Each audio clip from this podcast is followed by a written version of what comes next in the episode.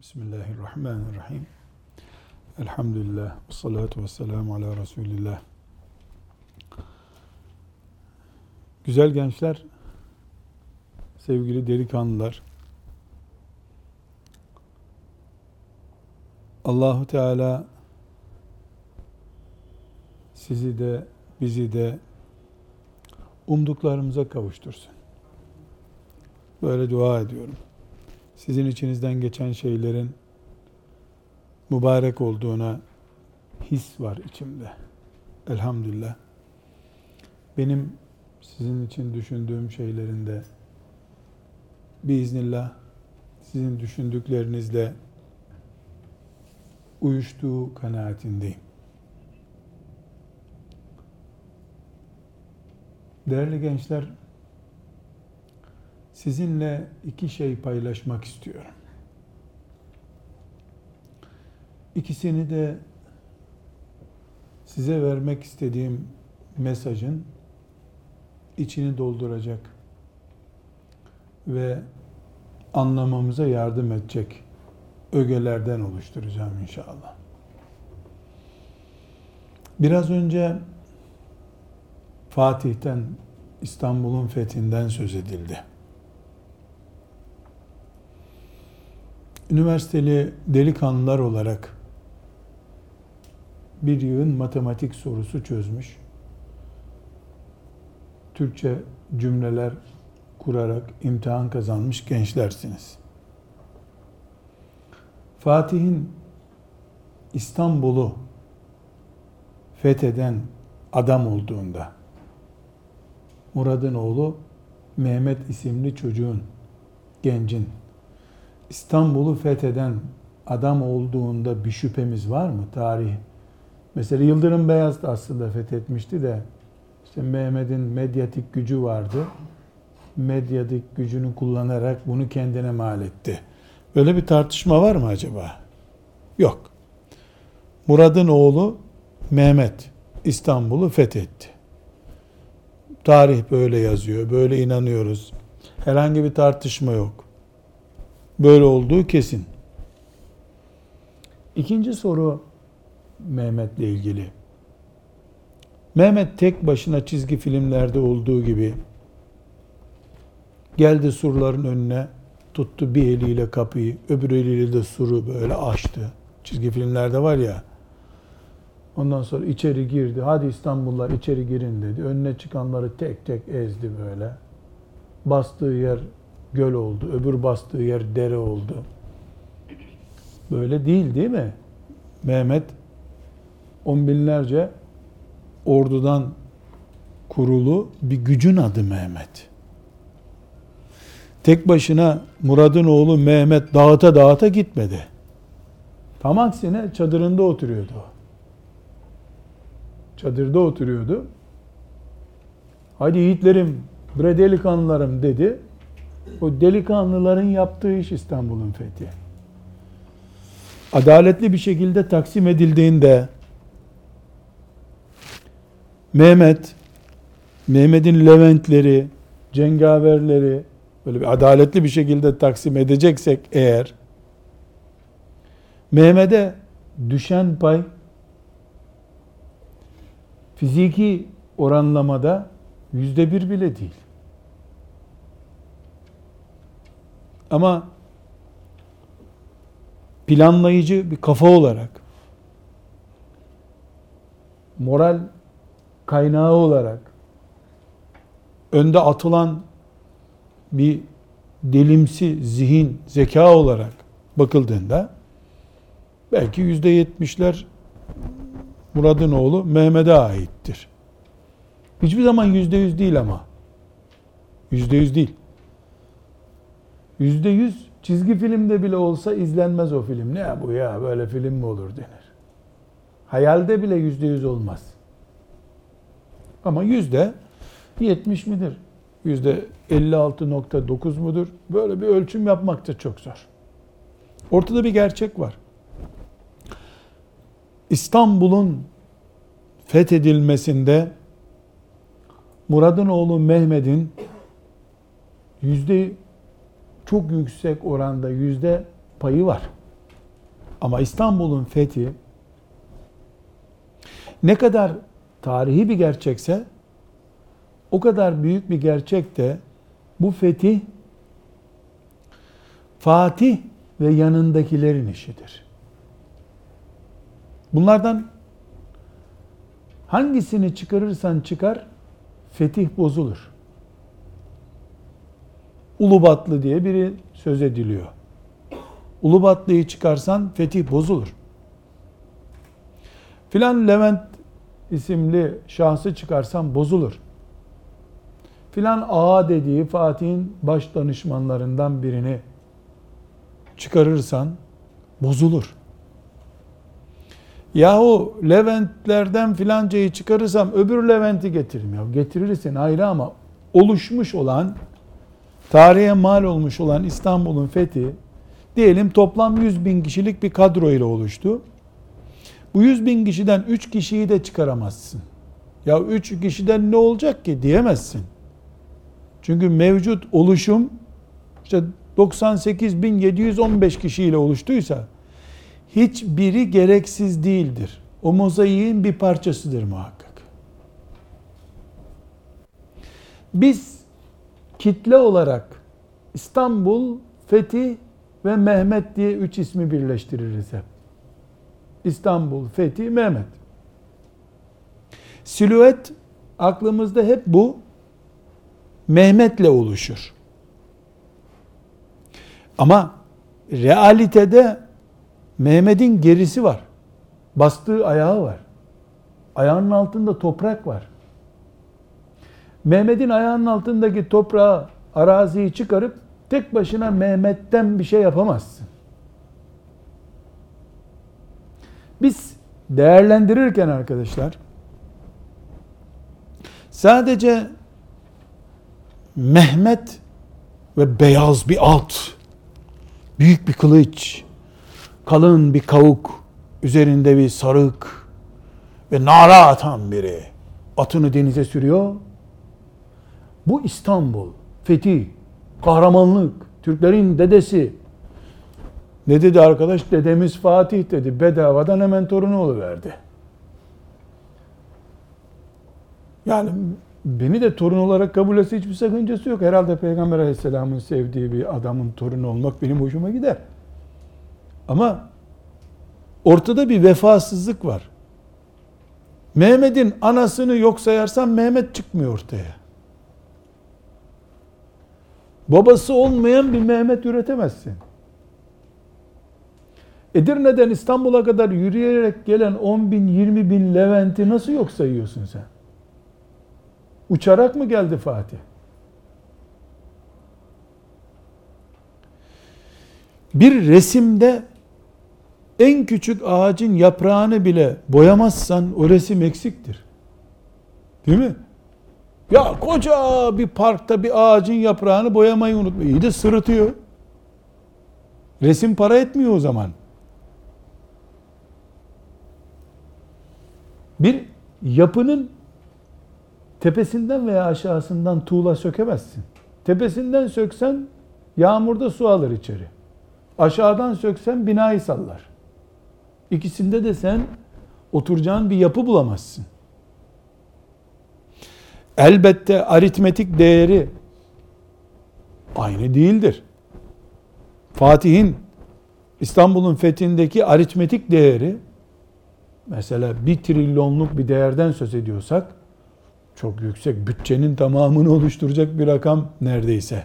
Ama bütün değil hiçbir zaman.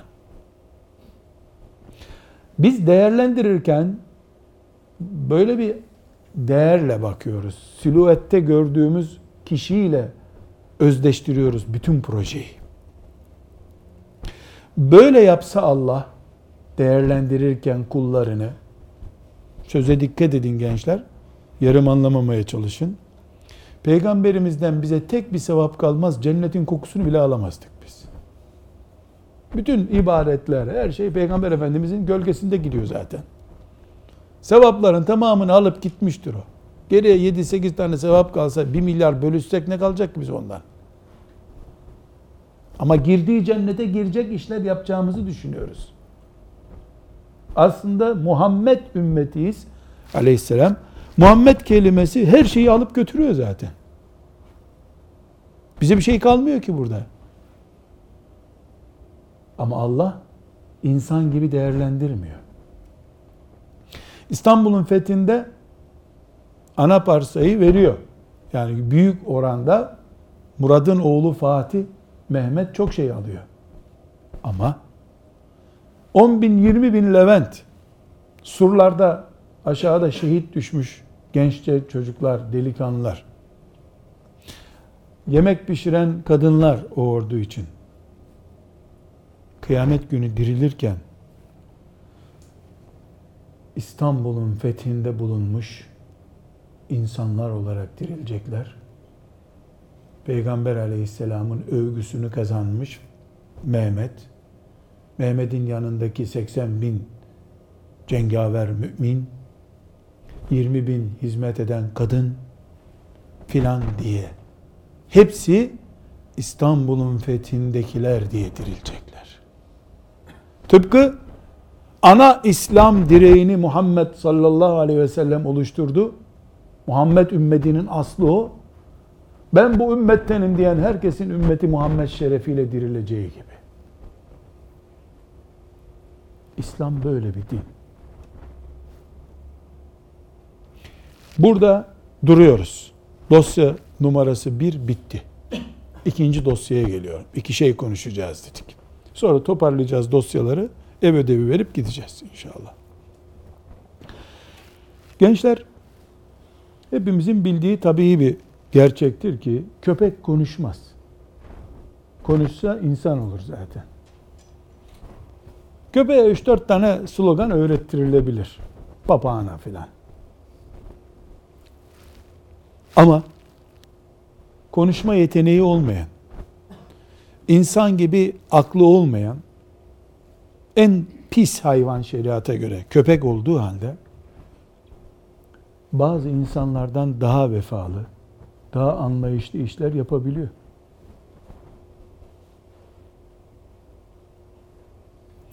Bir köpeğe sert bakan sahibi oturması gerektiğini anlatıyor ona.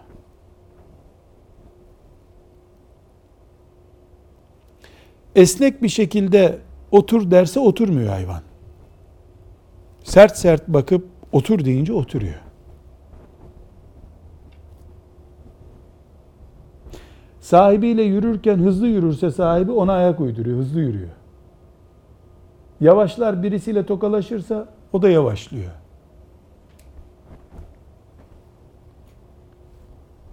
İnsan değil, konuşma yeteneği yok. İnsan gibi beyni yok. Ama köpek bile ekmeğini yediğine ayak uydurabilir hale getirilebiliyor. Bunun için de köpekleri dershaneye falan gönderdiklerini zannetmiyorum. Köpek iki şeyden etkileniyor. Birincisi kendisi gibi diğer köpeklere bakarak adam oluyor deyim yerindeyse. Köpek köpekten etkileniyor. Onun için iyi bir köpeği, para edecek bir köpeği cıvık köpeklerin içinde bırakmıyorlar. Canavar köpeklerin içine atıyorlar. Orada kavga ede ede onların tırmıklarını yiye yiye o da canavarlaşıyor. İşe yaramayacak bir köpekse orada zaten onu parçalıyor öpür köpekler. Boşa gidiyor. Helak olup gidiyor orada. İkincisi köpek dershanesi yok. Ama kemik vererek et parçası atarak eğitilmiş köpekler var. Önüne ciğer atıyorlar, et parçası atıyorlar. Hayvan tam ona koşarken ipinden geri çekiyorlar. Hırsız gibi giren birisinin üzerine atlamasını istiyorlar. Atlamıyor, ciğer orada diye. Akşama kadar ciğeri orada tutuyorlar. İpini de salmıyorlar. O orada bekliyor. Acından ölüyor hayvan. Sabahleyin taze bir ciğer daha atıyorlar önüne. Hayvan uçtu zannediyor. Tasması geri çekiyor onu. O arada kapıdan içeri biri giriyor. Tut tut tut, tut diyorlar. Hayvan verin ciğeri tutayım diyor adeta. Akşama kadar aç kalıyor tekrar. Ciğeri alıyorlar, öbür köpeğe veriyorlar. Üç gün, beş gün böyle yaptığım hayvan sonunda anlıyor ki kapıdan gireni yakalamadan bunlar bana bunu vermeyecekler. Sonra kolları çelik bileklikli, dizlerine kadar bilekliği olan adam kapıdan giriyor. Tut diyorlar. Atlıyor üstüne. Atlayınca adamın üstüne bir kilo ciğer önüne koyuyorlar. 3, 5, 10. de anlıyor ki ben sevdiğim ciğere kavuşmak için bu adamı yakalamam lazım. Sonunda anlıyor ki kapıdan gireni yakalamadıkça açım ben bu dünyada. Köpek de böyle dershaneye gidiyor. Babası mı annesi mi kaydettiriyor bilmiyorum ama böyle kaydettiriliyor dershaneye. Neticede köpek uzman köpek oluyor. Polislerin yanında dolaşan köpekler pişmiş et yiyor, pirzola yiyorlar. Köpekler de sandviç filan şey, polisler de sandviç yiyorlar. Çünkü polisten daha masraflı o köpek ve daha değerli. Bizi ilgilendirmiyor. İngiltere'de bir polis köpekten daha ucuz şeyler yiyormuş. Çok da önemli değil. Ama beni bir şey ilgilendiriyor gençler. Şey ilgilendiriyor. Bir babanın bir yaşından 20 yaşına kadar oğluna, kızına la eşek herif adam olacağın yok senin. Teyzenin çocuğuna bak kaç puan kazanmış sen kaç puan kazandın sözlerinin bir insanın yarın ne olacağına dair çok büyük etkisi olduğuna inanıyorum.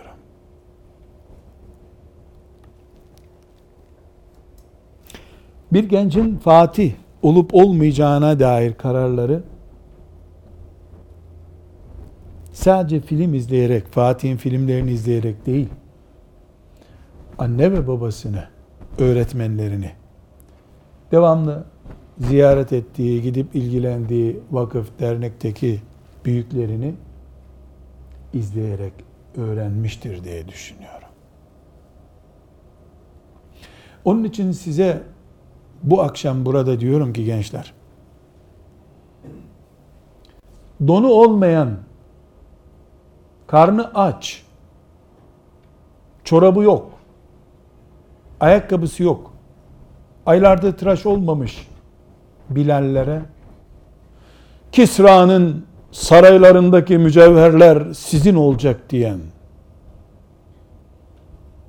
peygamberin ümmeti olarak size sadece üniversitede okursanız bir iş kazanırsın, ey bir kızla da bir damatla da evlenirsin diyen insanlardan uzak durun. Senin peygamberin aç ümmetine sarayları hedef gösterdi. Putperest müşrik ümmetine cennette altından ırmaklar akan köşkleri örnek gösterdi. Siz Müslüman çocuğusunuz. Babalarınız müşrik değil. Karnınız aç değil. Size asgari ücretle çalışacağınız bir iş hedefi gösteriliyor. Ümmet olarak geri çekiliyorsun.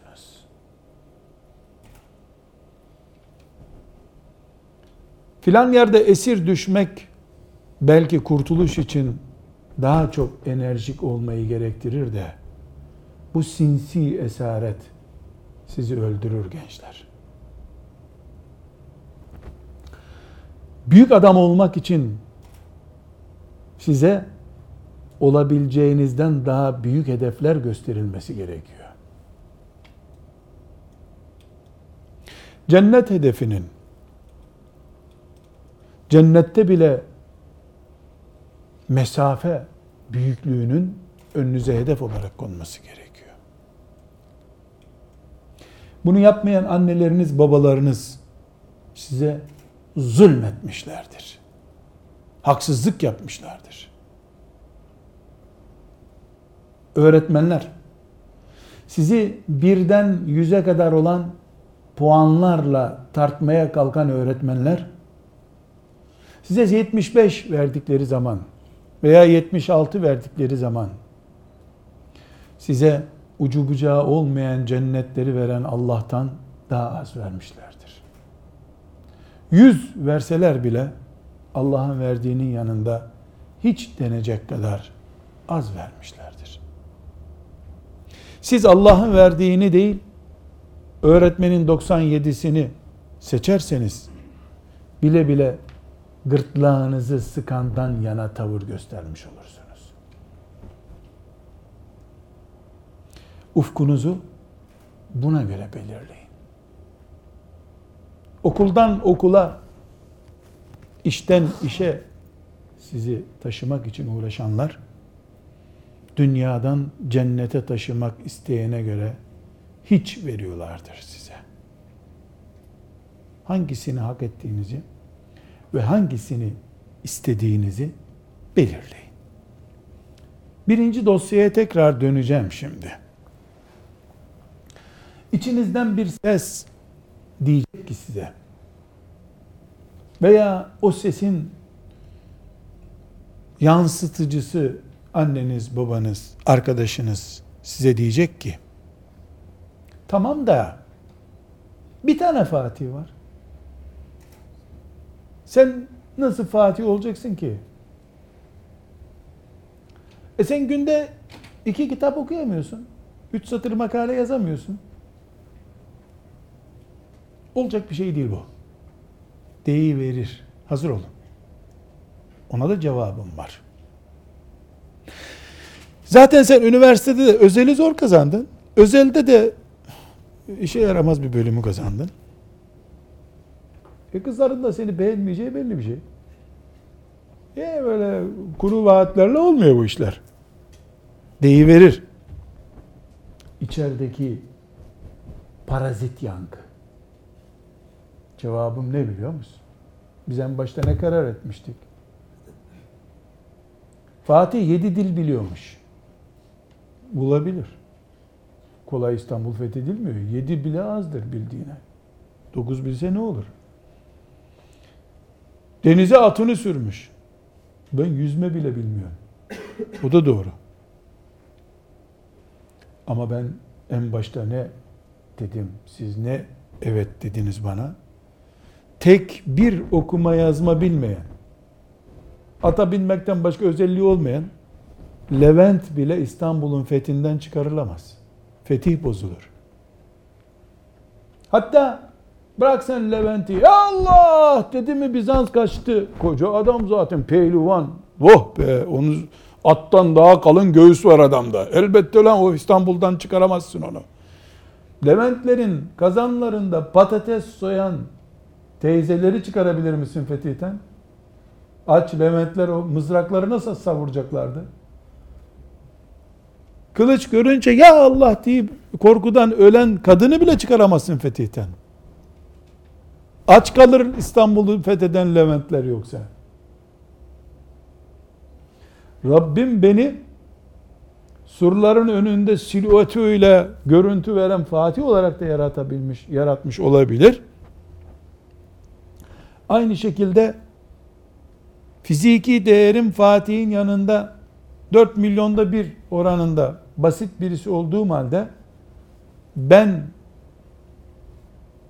bulunmadığım zaman fetih tablosu oluşmayacak kadar cılız bir yerde olduğum halde bensiz fethin olmayacağı bir adam olarak da yaratılmış olabilirim ben.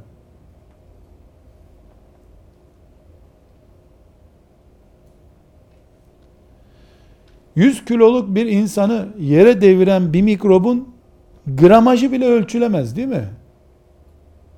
Onu ayağa kaldıran miligramla ölçülen bir hapın içindeki diriltici güç de Grama gelmeyecek kadar küçüktür. Onun için Allah beni Fatih yaratmamış olabilir. Yaratmadı da nitekim. Bensiz de fetih olmuyor ama. Şeytan ise meşgul ederken, çökertirken, tipe bak lan bir defa. Sen Fatih'in atının ayağı kadar yoksun. Ne konuşuyorsun? Der. Fatih'in ayağının altında ezilen atın nalı olmasa Fatih de olmuyor ama. Nal da küçük bir demir parçası. Allah'ın yarattığı düzende gereksiz hiçbir şey yoktur. Ebu Cehil de dahil. Ebu Cehil de gerekli. Ebu Bekir'in darasıdır Ebu Cehil. Ebu Cehil gibi bir kıvam, Ebu Bekir gibi bir kıvamın ne olduğunu öğretmiştir. Bunun için gençler sözlerim bitti. Dersleri çalıyor kabul edebilirsiniz. Hayatta öğreneceğiniz en önemli bilgi budur. Eğer büyük olmak istiyorsanız. Büyüğün kendisi değil, içini dolduran ham madde olabilirsiniz. Karşılığını Allah'tan alacaksanız Fatih ile aynı Fatih'in askerleri. Dünyevi bir karşılık bekliyorsanız yani acil ve görkemli bir karşılık için mücadele ediyorsanız e biz ahiret hesaplı konuşuyoruz zaten. Dünya hesabı üzerinden bakıldığında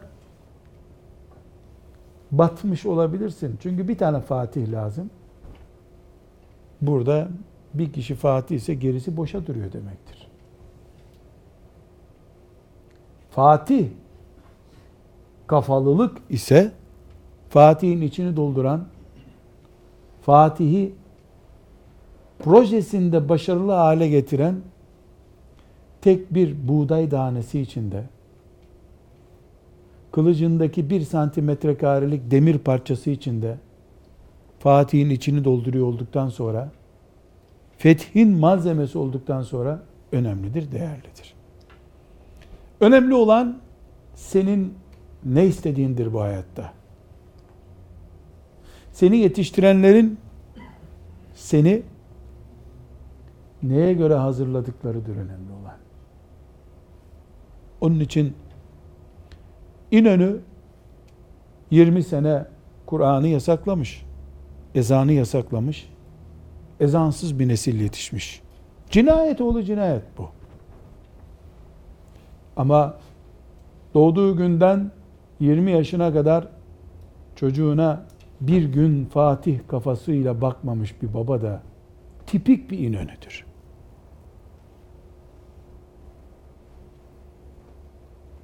Küçük kafalı çocuğunu küçültmek için uğraşmış 20 sene.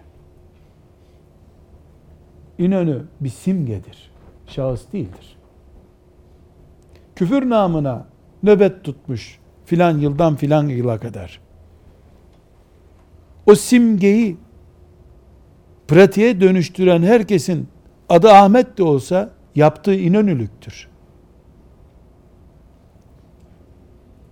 22 yaşında taptaze bir delikanlı. Bir vakıfta, bir dernekte, evinde ümmeti Muhammed'in sana paradan fazla, petrolden fazla muhtaç olduğu bir zamanda sadece o vakfın iç hizmetlerinde kullanılmak üzere bayan olarak seçilmişsin. Sadece evlensin, iş sahibi olsun, bu yuvanın muruetini görülmüş bir delikanlısı olsun diye evinde, vakıfta, dernekte, cemaatte, şurada, burada hapsedilmiş genç. İnönü'nün zindanlarda çürüttüğü gençlerden farkı nedir? Biri Allah'ın izniyle şehit olup gitmiştir. Öbürü körü körüne gitmiştir ahirete. Zulüm İnönü'den veya İnönücülükten gelmiş bir şey değişmiyor ki. Bu genç Fatih'in içini dolduracak, fethin içine madde olacak kapasiteyle yaratıldığı halde helak olmuş gitmiştir. Benim geçmiş hayatımda yarım asrı yıllarca öbür tarafa devirmiş birisi olarak tahmin edersiniz ki onlarca, yüzlerce belki bir istatistik yapma imkanım yok ama binlerce diyebileceğim kadar arkadaşım oldu.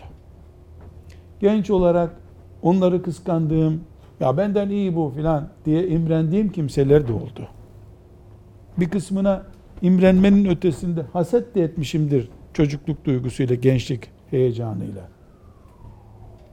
Şimdi geriye doğru dönüp o kapasiteli arkadaşlarımın benden daha çok Kur'an'a vakıf olan, zekaları benden iyi olan arkadaşlarımın şimdi bir kısmıyla buluşuruz, konuşuruz, tatlı hatıralarımızı zikrederiz. Dönüp böyle elimiz şakağımızda geçmişi konuştuğumuzda bakıyorum ki nice cevher yüklü arkadaşlarım eşlerinin kurbanı olup helak olup gitmişler. Eşi onu yuvasının kuşu yapmış. Bu kadın için de geçerli, erkek için de geçerli. Evren kuşu olarak kıtadan kıtaya koşacak gençler bir evin bir odasından öbür odasına koşmuşlar yıllarca. Çok yakın bir zamanda beraber İmam Hatip Lisesi'nde okuduğumuz bir arkadaşımızla 3-4 ayda bir, bir çay için bir araya geliriz. Bu yakın dönemde benimle ilgili internette bir e, sataşmalar filan olmuştu. Bundan tesadüfen bir yerde buluştuk.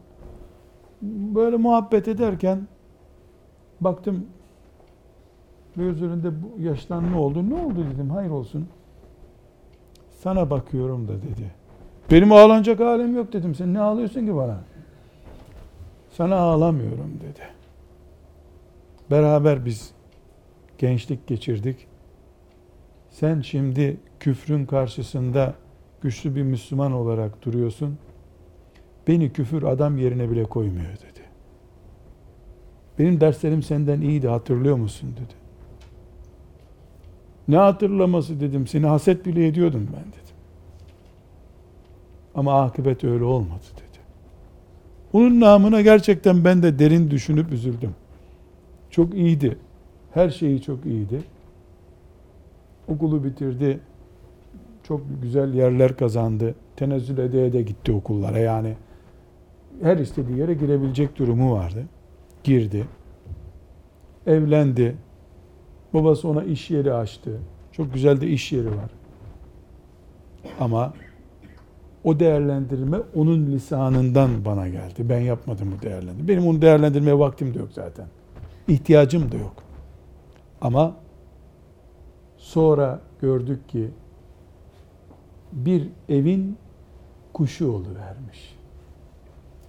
Kanatlarında ümmetimi taşıyacak bir umuttu halbuki. Arapça hocamız bana da şeyh derdi, ona da şeyh derdi. Yani bir alim rolleri biçerlerdi bize. Onu babası şeyhliğe müsaade etmedi. Hemen evlendirdi, hemen iş yerine oturttu. Beni de Rabbim bu hale getirdi. İyi manasında söylemiyorum ama. Mevcut işte insanlar dinimdeki bir bakışımdan dolayı bana sitem ediyorlar. O bundan etkilenmiş. Yani beni İslam namına cephenin önünde görmüş. İnşallah öyledir. Nice anneler babalar inönülük yapmışlardır. Namaz kıldıkları halde, oruç tuttukları halde. Kur'an'ımızın ifadesiyle evlatları onlar için fitne, onlar evlatları için fitne olmuştur. Kaybeden ümmetim oldu ama. Her ev kuşu haline getirilmiş genç ümmetimin zararı. Bir milyarın içinde bir çocuktan ne olur diyemem. Herkes, her ailenin bir çocuğu gidiyor zaten. 700 çocuklu bir ev yok ki. 2000 çocuklu bir ev yok ki. 2000 çocuklu kasaba bile yok neredeyse. Her evde bir çocuk var.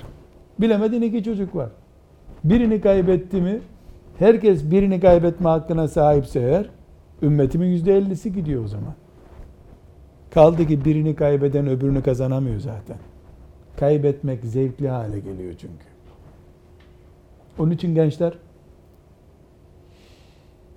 önümüze konan ciğerlerin fırsat olduğunu söylemek istiyorum. Allah fırsatlar koyuyor önümüze. Birileri bizi geri çekiyor. Cennet insana 300 kere fırsat olarak sunulmuyor. 300 kere Ebu Cehil'e sunulsa herhalde o da kazanırdı bu fırsatı. Bir kere sunuldu. O bir kere de inadı zirveye çıktı. Koca bir laf etti. Bir daha da ondan geri gelemedi. Bitti. Hepimiz Ebu Hanife olmakla, Halid bin Velid olmakla, sahabilik hariç,